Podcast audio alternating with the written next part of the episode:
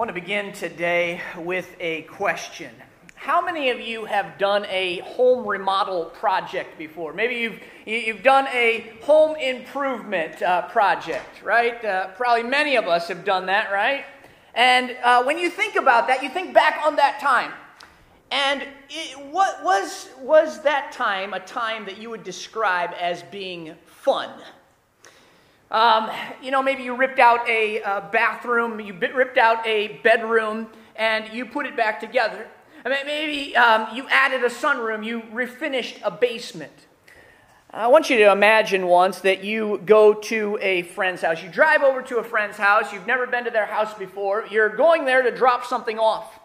And you walk up to the door and you knock on the door, and they come to the door and they answer, and they say, Hey, why don't you come in and hang out with us for a few minutes?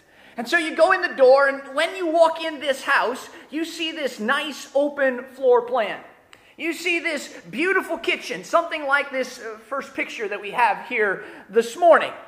And uh, you, you, you know that they haven't lived there in this house for very long. And so you say, um, Was this kitchen like this when you first moved in?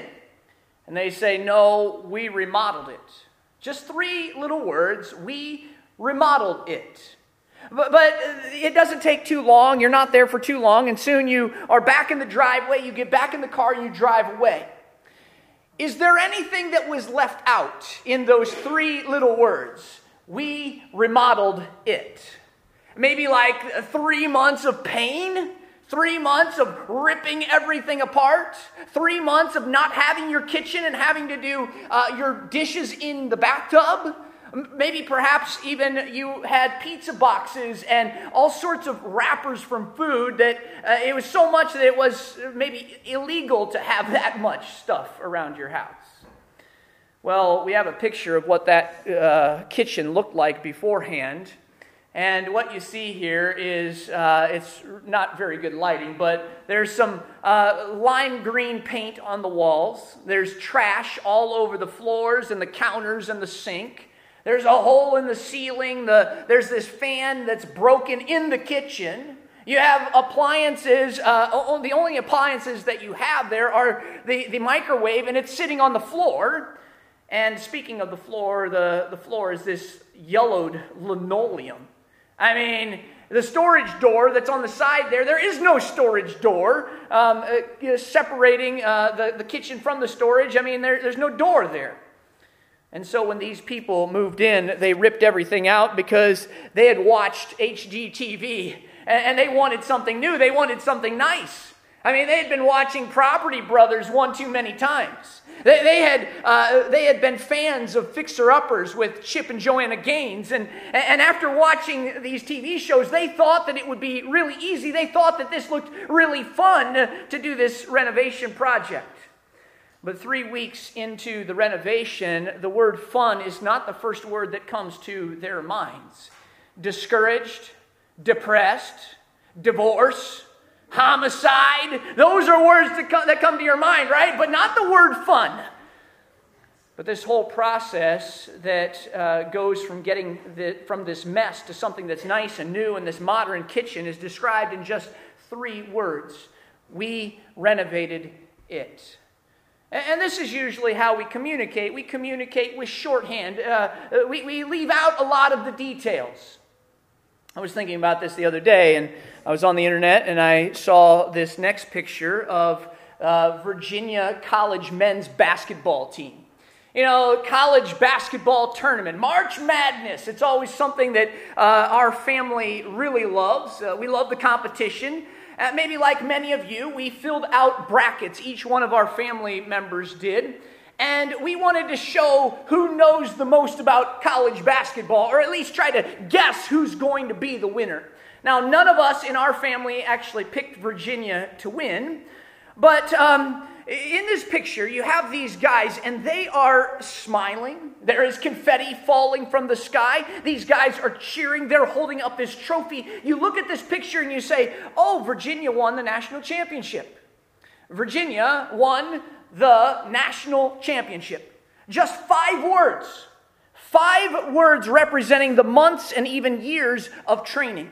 Five words that represent this college basketball tournament uh, this particular year, 2019 where coming into the tournament, Virginia had to overcome this very disappointing year from last year. They were the number one seed last year, and they were the first team in all of basketball history to be a number one seed and lose to the worst team in the tournament. During this uh, year's March Madness, Virginia was losing at the end of one of their games, and they had to hit a last second shot just to get into the Final Four. They get into the Final Four, and there's this crazy play that takes place where they're down by two, and this guy uh, on their team takes a last second shot at the buzzer, and he gets fouled. He has to hit all three free throws, and he does, and they win the game. They go to the championship game, and they have to go into overtime in order to win it this uh, all happens, this exhausting couple of weeks happens for them, this roller coaster ride of emotions. And yet, at the end of the game, they're all able to hold up this trophy and get a few pictures together as a team. And this is all summed up with these words Virginia won the national championship. Which leaves out all of the complicated parts. It's kind of shorthand, it's a summary and that's what we often do when we speak about things. It's also what we do with the cross. We say things like, you know, the cross makes all the difference. We say Jesus died on the cross. I'm forgiven because of the cross. And what we're doing there is, in saying the cross, is we're using kind of shorthand that we're thinking, uh, when we think of these uh, image of these two boards that are tacked together, lifted up in the air, we, we call it the cross, and we use shorthand for all of the pain, all of the suffering, all of the accusations that are going on there at the cross. As we continue our study in the road to the cross this morning, we are going to be looking at just four hours, or 12 hours rather, 12 hours worth of time. That at 6 o'clock in the morning, Jesus is dragged into the presence of the highest ranking political official in the country, a man by the name of Pontius Pilate. And then he's thrown to some bored Roman soldiers who are going to have some fun with him. And then he's tacked on these boards and he is suspended in the air and he is mocked for six hours. He is going to die at three o'clock in the afternoon. By six o'clock in the evening, that same evening, roughly 12 hours after the time when he is led into Pontius Pilate, a stone is then rolled in front of the grave, and his followers are left absolutely in dismay. All of these things are events that we talk about when we say the cross. The cross. We're using shorthand, and even every now and then, what we need to do is we need to kind of pause and we need to think through this story. We need to see this story as it unfolds, and we don't want to become immune to what has happened there. If you have a Bible with you this morning, or you can grab one in the pew rack in front of you, open that Bible app but I want to invite you to join me in Mark chapter 15. Mark chapter 15. My goal today, as my goal has been throughout this series, is that we would get reacquainted with Jesus. That as we get reacquainted with Jesus, that our affections for him might grow. Today, as we come to Mark chapter 15, we're going to see Jesus in three separate scenes. And as we follow him through these scenes, we need to absorb, feel, listen, soak in, and grow in our affections for the one who came for us. Scene number one is the governor. The governor's name is a man by the name of Pontius Pilate, and he doesn't live in Jerusalem. Instead, he lives on the coast. He lives at a place that, that was named after one of the Caesars, and it was called Caesarea. Caesarea. And, at festival time, what Pontius Pilate and, uh, would do is uh, this time of the Passover, he would pack up his things, he would travel to Jerusalem on, uh, from the coast, and he would occupy what we might call the governor's mansion. We have a bird's eye view picture of what this mansion looked like, built in uh, the generation before uh, Pontius Pilate by King Herod the Great. And it's believed that what Pilate would do is he came to Jerusalem for festivals like this, and he would stay in uh, Herod's mansion, in Herod's palace. This was a massive facility, and Jesus was led to this facility at 6 o'clock in the morning to be tried by the Roman governor Pontius Pilate. Now, when Jesus arrives, uh, you have to understand something that the story is already underway. He is in rough shape. He's already been worked over quite a bit during the night. We read last week in the previous section that Jesus was interrogated by these religious Jewish leaders. It ended up that uh, they blindfolded him. They put this blindfold over their, his face and then they start punching him. One after another after another. And as they're punching him, they're crying out, Hey, you're a prophet. Why don't you prophesy? Why don't you tell us who hit you? And then it says that the guards took their turn and they beat him up too. And so, as Jesus is led before Pontius Pilate, his hands are tied and he looks like an inmate. His face is swollen. Maybe his eyes are even swollen shut. And Pilate can tell that he has taken quite a beating during the night. During the night, the Jewish religious leaders had got him to confess that he was the Messiah, that he was the coming king of Israel. And if they went to Pontius Pilate and said to him, Hey, Jesus claims to be the king of Israel, well, that wouldn't really mean all that much to Pilate.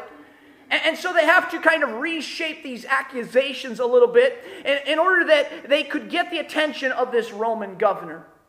And so the way that they reshape it is that they say, well, you know, not only is he claiming to be our Messiah, but he is claiming to be the king. He is claiming that he is going to overthrow Rome. He, he's going to oh, come and overthrow uh, Tiberius Caesar, and, and he's going to take his position.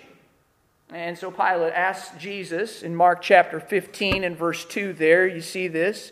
He says, Are you the king of the Jews? Are you claiming to usurp the, the authority of Rome? And then come the accusations. Well crafted accusation after accusation after accusation. Mark chapter 15 and verse 3 words it this way it says, And the chief priest accused him of many things. And, so they say things like, you know what, it started all the way up in uh, Galilee, and now he has this massive following. And we have reason to believe that he is trying to lead this tax revolt. He's telling people, don't pay your taxes to Rome. Pilate looks at Jesus, and Jesus just stands there. No response to this accusation. Know, almost a week ago, he rode in on a donkey, and the people of Galilee were screaming out, Hosanna, God save us. And they were calling for him, and they were saying, Hey, this is the son of David. David was the king, and, and Jesus is sitting there on this donkey, and, and they're claiming that he's the king, and Jesus doesn't do anything to stop them. And Pilate looks over at Jesus, and Jesus just stands there. He doesn't respond. Uh, he's claiming that he's going to destroy the temple in Jerusalem, the, the temple that was built by Herod the Great, and, and he's going to rebuild that temple. He's claiming authority over this country. He's claiming authority over us. He's claiming authority over you, Pilate. And Pilate looks at Jesus, and Jesus just stands there. That Pilate doesn't know what to do with all of this. In verse 4, we read this. It says, And Pilate again asked him, Have you no answer to make? See how many charges are, are, uh, they bring against you. But Jesus made no further answer, so, so that Pilate was amazed. You see, part of the problem that we have is that in our day and age, we have this lengthy, drawn out judicial system here in, in the United States. And, and so it might start by appearing before a judge, and there's an indictment that's made. And then there is a trial date that is set. And then uh, months or weeks later, that you'll have this uh, trial that comes. And it takes a while for the trial to, to, to happen. And then after the trial, you have a, a, another date down the road that's set for sentencing. And so there's this multi stage process today in our culture of uh, what we experience in the judicial system. But Jesus is before Pilate at 6 o'clock in the morning, and he will be hanged on the cross at 9 o'clock in the morning. He is on trial for his life. Pilate has been here before. He's had other people who are in his presence being accused of things similar to this. And in situations like this, people were begging, they were pleading, they were groveling at his feet, they were doing anything possible to prove that they were innocent. But Jesus just stands there while these accusations are being made, and basically he says nothing. And Pilate says, Well, aren't you going to say anything? And Jesus just keeps his mouth shut. Pilate is amazed at the composure, and he knows that this is a setup. Now, this is quite amazing here, but 700 years before this, there was a prophet by the name of Isaiah. And Isaiah prophesies in um, uh, chapter 53 and verse 7, and he says this He says, He was oppressed and he was afflicted, yet he opened not his mouth. Like a lamb that was led to the slaughter, and like a sheep that was that before its shears is silent, so he opened not his mouth. And Jesus knows what he's doing here. He knows the prophecies. He knows what's going to happen to him. Mark's readers, eh, eh, as they're familiar with the Old Testament, would read this account about Jesus standing before Pontius Pilate and, and, this image of Isaiah 53, this prophecy from 700 years before Jesus had even come, would come back flooding into their minds. It's probably 7 o'clock in the morning now.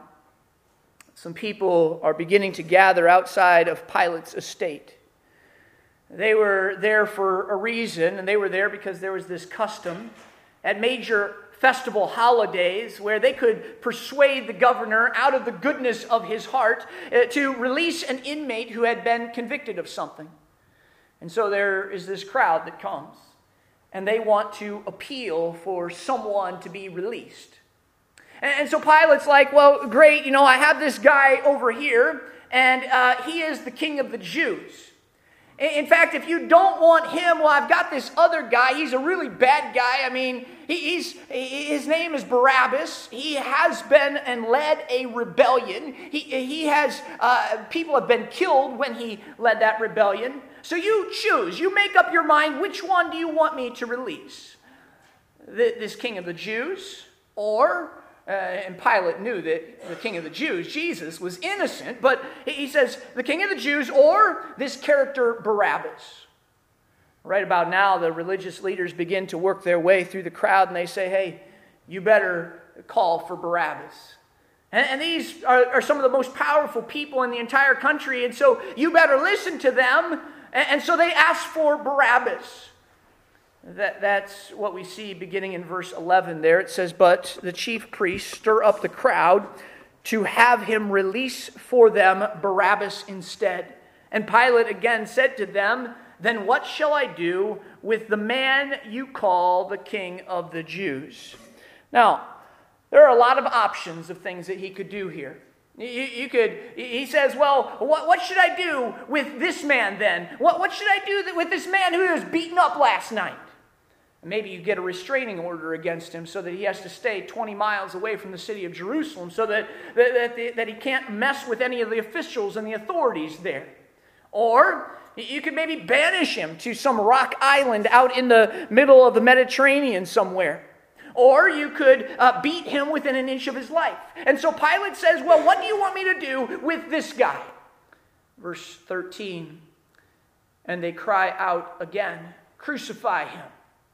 You know what we want you to do? We want you to strip him naked. We want you to nail him to boards. We want you to lift him up in the air so that we can stand there and watch him die slowly as the hours pass by. That as his life drips out of him, one drop at a time, we want to watch that. We want, we want you to do that to him. And I think Pilate here had to have been stunned in this moment. You look there at verse 13. He says this Why? Why? What evil has he done? But they shouted all the more, Crucify him. So Pilate, wishing to satisfy the crowd, released for them Barabbas, and having scourged Jesus, he delivered him to be crucified. I want you to just notice how few words uh, Mark here uses to describe how Jesus was beaten. He, he just says, and having uh, scourged Jesus, having scourged Jesus.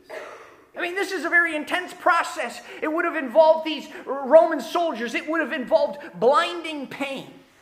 And Mark covers this in a very non emotional phrase. And he says, And having scourged Jesus, he delivered him to be crucified. Now, there's a statement here that I want us to focus on for just a minute, and it's this wishing to satisfy the crowds. Wishing to satisfy the crowds. And Pilate is uh, caving into the pressure here. And, and I think that if we're all honest, that we can think back and look back on times in our lives where we've done things that we should not have done because we caved into the pressure from other people.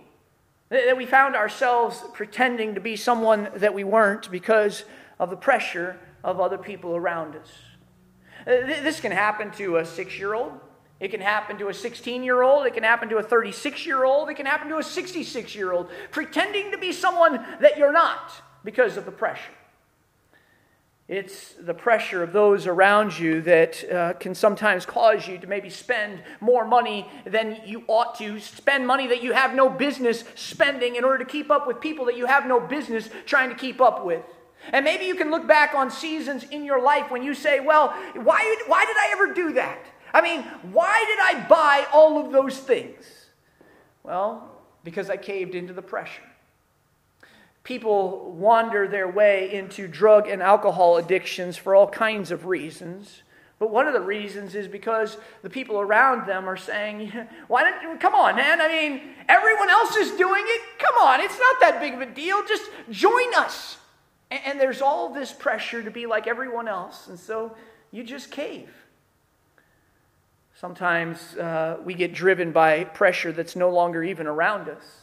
Maybe you've had a parent Maybe you've had someone who is close to you have this habit of saying, you know what, you're not going to amount to anything in life.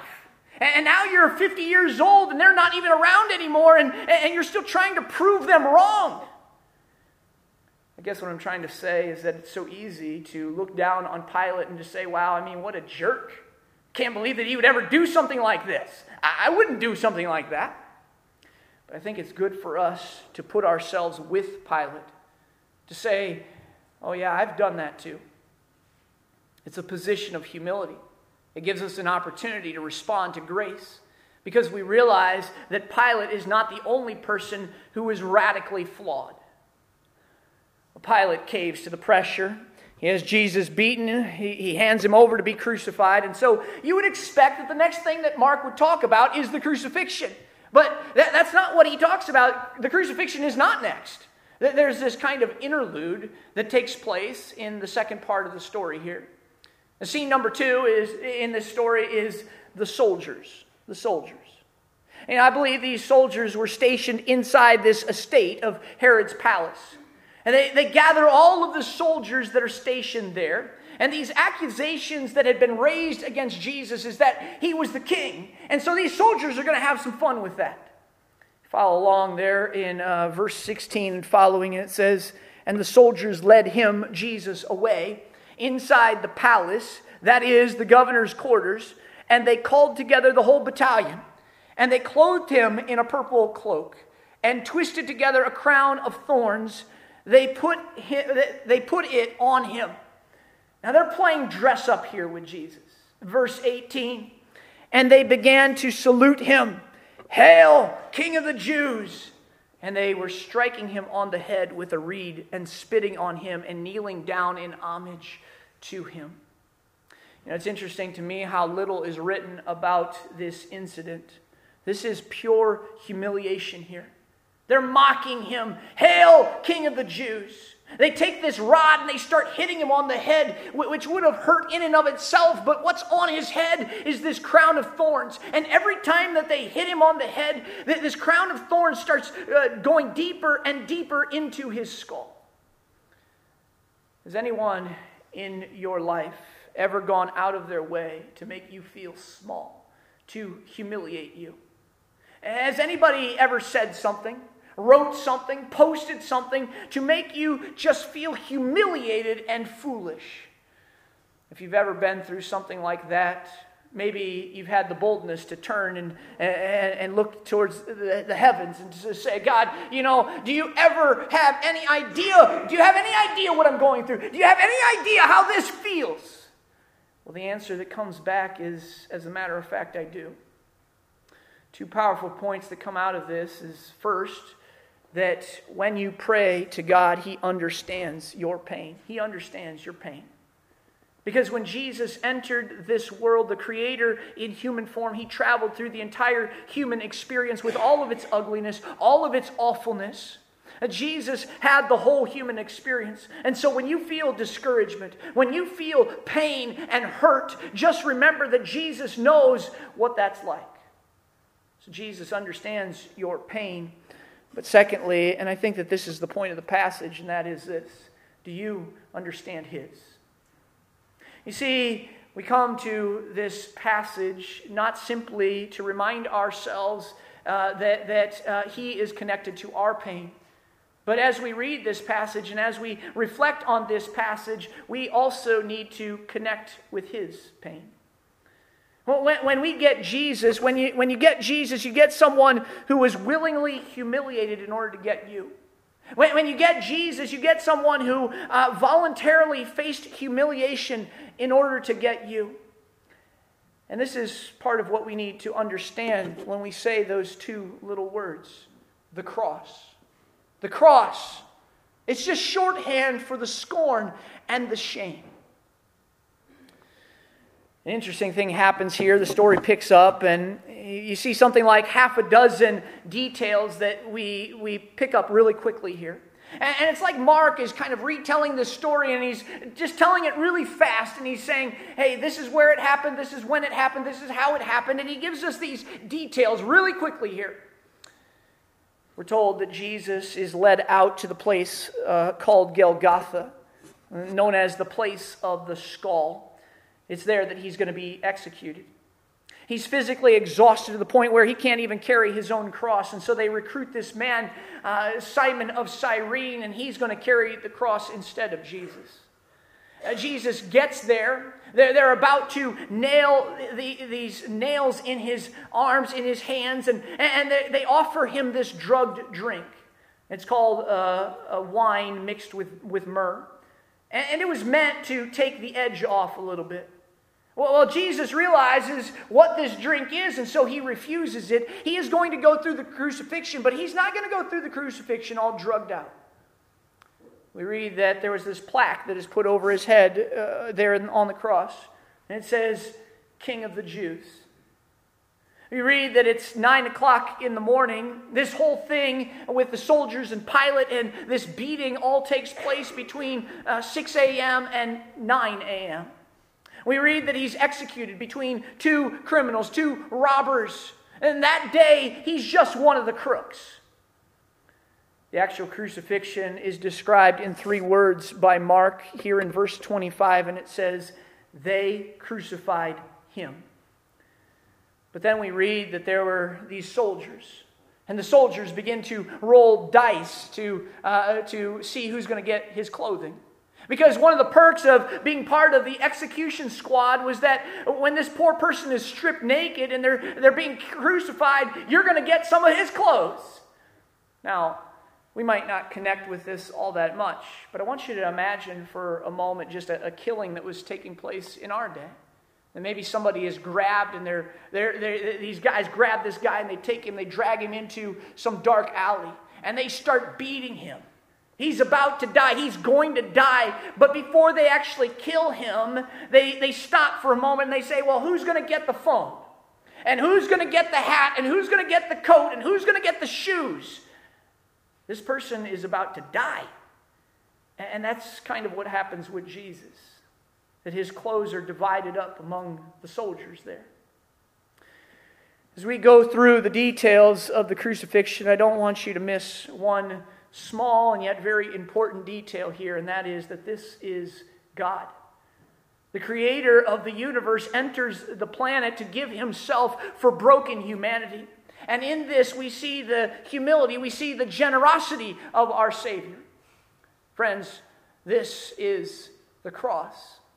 It's good for us to take time to pause, to remind ourselves what goes on behind the symbol of the cross. What happens behind this image of the cross? So, scene number one was with the governor. Scene number two was with the soldiers. Scene number three is with the spectators. A crucifixion is a spectator sport. A lot of times we picture Jesus and he's hanging on this cross that's maybe high up in the air, kind of far away from everyone else, and, and the people are, are, are, are uh, standing far off. Or maybe you picture that he's up on this hill that's far away from, the, from everybody else walking by. Most likely, though, that's not how it happened. And Jesus is lifted up just barely off of the ground. He would have been eye level with uh, most of the other people who were walking by. They, they, what they did is they did these crucifixions at major intersections. They, they didn't do this on some faraway hill outside of the city, but they did it just outside of the city, and people who were passing by could see all of this taking place. This would be like having a crucifixion over on 94th and or 95th and, and Western. This major intersection, you know. The purpose was to be an example to anyone who might think about maybe committing a crime. You know, if you had some uh, idea in your mind of maybe committing a crime, you'd think about this and you'd think twice about it. But there was also this idea that uh, if that person had hurt anyone, this was a, a chance for them to have their moment. And so, if someone had killed someone in your family, a family member of yours, and they're being executed, you could come to them and you could whisper anything that you wanted to whisper in their ears. You know, you could scream at them, you could spit on them, you could taunt them, you could do whatever you wanted to them for hours. Crucifixion was horribly painful, but as this crucifixion is described here, there's very little uh, time spent describing the physical horror and the blinding pain that Jesus experienced.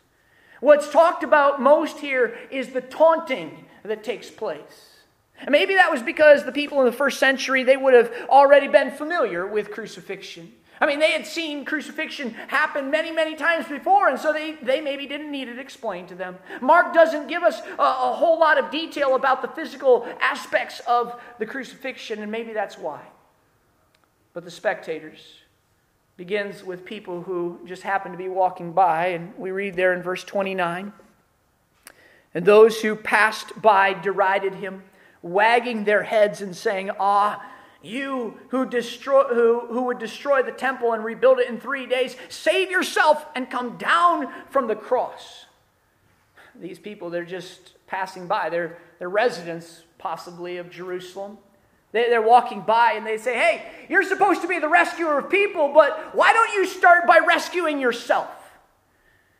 And then there's another group that forms, and they're a little bit more organized, they're a little bit more formal, and they're there for a longer period of time. Verse 31. So also the chief priests with the scribes mocked him to one another, saying, He saves other, he saved others, he can't save himself. Let the Christ, the King of Israel, come down now from the cross that, that uh, we may see and believe. And these people are like, hey, prove it. Prove that you're the Christ. Come down off the cross if you're so big. Then at the end of verse 32, it says that even those who were crucified with him began also to revile him.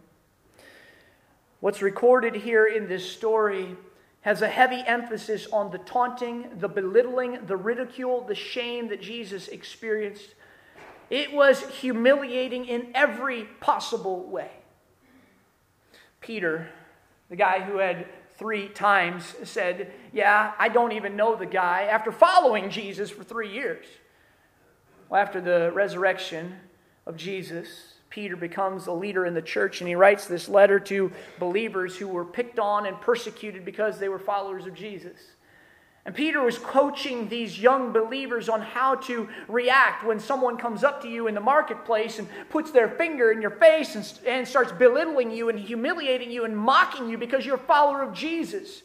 And, and what Peter did is he points them right back to Jesus and how he reacted on the cross.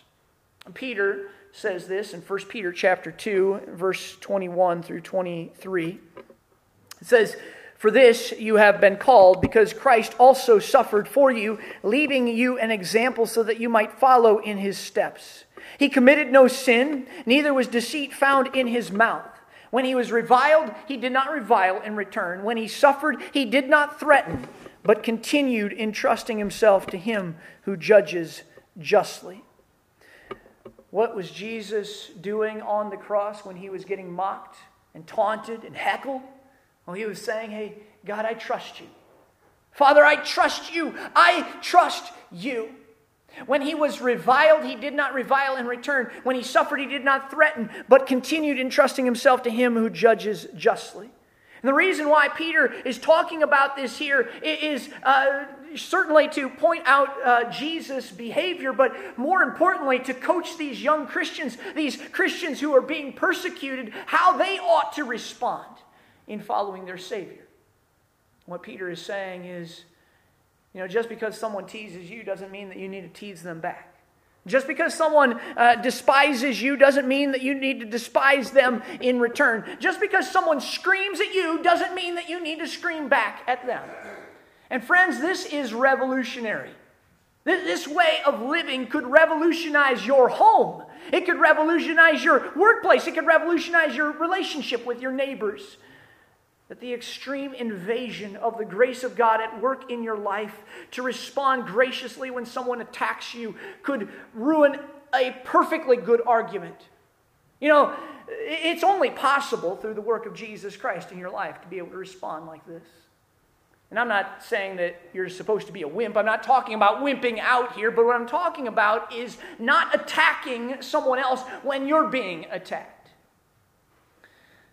Jesus is on the cross at 9 o'clock in the morning. At noon, some really weird things start happening as the sky turns this strange, unnatural darkness.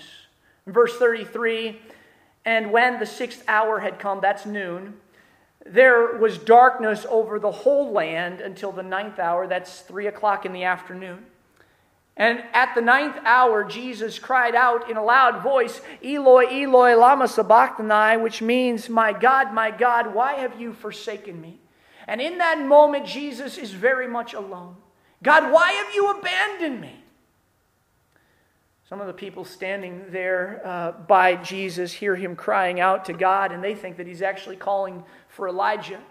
And so someone goes and gets him something to drink, but the people who are standing there are like, no, no, no, don't interrupt him. Let's see if Elijah can save him. It seems like the taunting had started in the middle of the night. It was going at 9 o'clock in the morning. The taunting is still going on at 3 o'clock in the afternoon. And then it says in verse 37 and Jesus uttered, in a loud, uh, uttered a loud voice and breathed his last. Mark doesn't tell us what it is that he yelled. Um, the, the other gospel writers, some of them do tell us that he yelled out, It is finished. And it was over, he was gone. You know, Jesus had faced these taunts all day long. If you're the rescuer, then why don't you start by rescuing yourself? But you know, if he had rescued himself, we would not have been rescued. And, and, we're reminded again about that prophecy from Isaiah chapter 53 and verse uh, 7, where it says, verse 5, it says, He was pierced for our transgressions, He was crushed for our iniquities. Upon Him was the chastisement that brought us peace, and with His wounds we are healed. The fact that He didn't rescue Himself made it possible for Him to rescue us. He dies at 3 o'clock in the afternoon at six o'clock in the evening, there is this, uh, he's laid in the tomb, and there's this stone that's rolled in front of it. And for all of this, all of these events that have taken place, we use just a, a, a little word, a, a, symbol, and we say the cross, right? The cross makes all the difference. The, the, the cross is where I, I find forgiveness. Because of the cross, everything has changed for me. Jesus died on the cross. And yet this morning, we've only tapped into just a little bit of what actually took place in these events surrounding the cross. There are words that we use to describe what took place on the cross words like grace and forgiveness, words like mercy and redemption. Well, the author of Hebrews, he uses a, a strange word to describe what Jesus did at the cross. And this is Hebrews chapter 12 and verse 2, and I, I want to just end with this. That we, what, what it says, that we are looking to Jesus, the founder and perfecter, perfecter of our faith who for the joy that was set before him endured the cross, despising the shame, and is seated at the right hand of the throne of God. That Jesus endured the cross, he endured the taunting because of the joy that was set before him. You think about that. What joy is he talking about? Joy in honoring his Father, God. Joy in fulfilling the will of God, his Father. But I think also there was joy in securing a people for his own possession. People like you and people like me. The author of Hebrews says that Jesus went through all of this. And, uh, he did it so that he could get us, so that we could get him. While there are many things in this world that will pass away, there are many things uh, in this world that can be taken away from us. There are many things in this world that don't last, but He is something that cannot be taken away. He is something that will last forever. And so, as we see Him on the road to the cross, may our affections and our gratitude for Him continue to grow.